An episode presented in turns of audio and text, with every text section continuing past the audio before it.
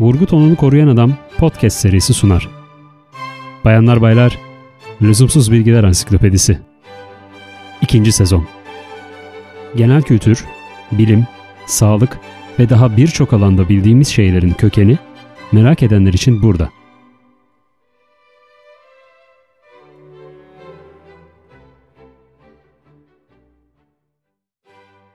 Buz neden kaygandır? Evde cilalı parke üzerinde çorapla yürürken düşme olasılığınız halıya oranla çok daha fazladır. Çünkü halı ile ayağımız arasında cilalı parkeye nazaran daha çok sürtünme ve daha fazla temas vardır. Buzlu bir yüzeyin üzerinde ayağımızın kaymasını benzer bir sebebe dayandırabiliriz. Ancak buz pateni yapanlar pütürlü buz yüzeyinde düz bir buz yüzeyinde olandan çok daha fazla bir hızda kayarlar.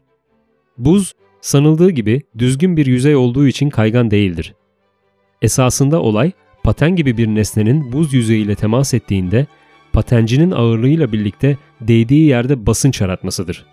Bu basınç o kadar yüksek olur ki, oradaki buz, sıvı bir tabaka oluşturarak, yani eriyerek buz üstünde kaymayı kolaylaştırır. İnsan ayağının boyunun ortalama yirmi beş santimetre, eninin ise on santimetre olduğunu kabul edelim. Ortalama insan ağırlığı olan yetmiş beş kilogram, iki ayakla birlikte beş yüz santimetre kare yere basıldığında her santimetre kareye sıfır virgül on beş kilogram ağırlık bindirir. Topuklu ayakkabı giyen kadınlarda yere basılan alan o kadar küçülür ve basınç o kadar artar ki kadınların topuklu ayakkabı izi sıcak asfaltta kalabilir. Hatta bu basınç neredeyse bir filinki ile aynıdır. Şimdi buzun yapısına tekrar dönelim. Buz yüzeyindeki su molekülleri yüzeyin altında kalan su moleküllerine göre daha hareketlidir. Çünkü onları yerlerine sabitleyecek daha üst bir katman yoktur. Diğer bir ifadeyle, buz yüzeyinde iki tür su molekülü vardır. Sıvı olan suyun altında yer alan, buz katmanına üç hidrojen bağıyla tutunan su molekülleri ve sadece iki hidrojen bağıyla tutunan hareketli su molekülleri.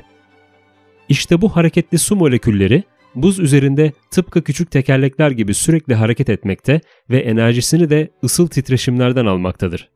Yani buz yüzeyinde ince bir sıvı su katmanının varlığından ziyade, yüzeydeki su moleküllerinin hareketliliği buzun kaygan oluşundan sorumludur diyebiliriz.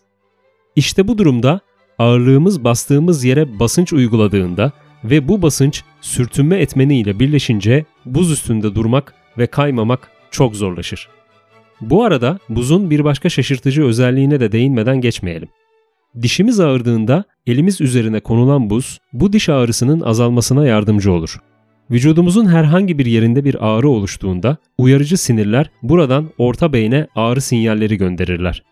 Bunun sonucunda beyin tarafından uyarılan vücudumuz doğal ağrı kesicileri olan endorfin ve enkefolin salgılar.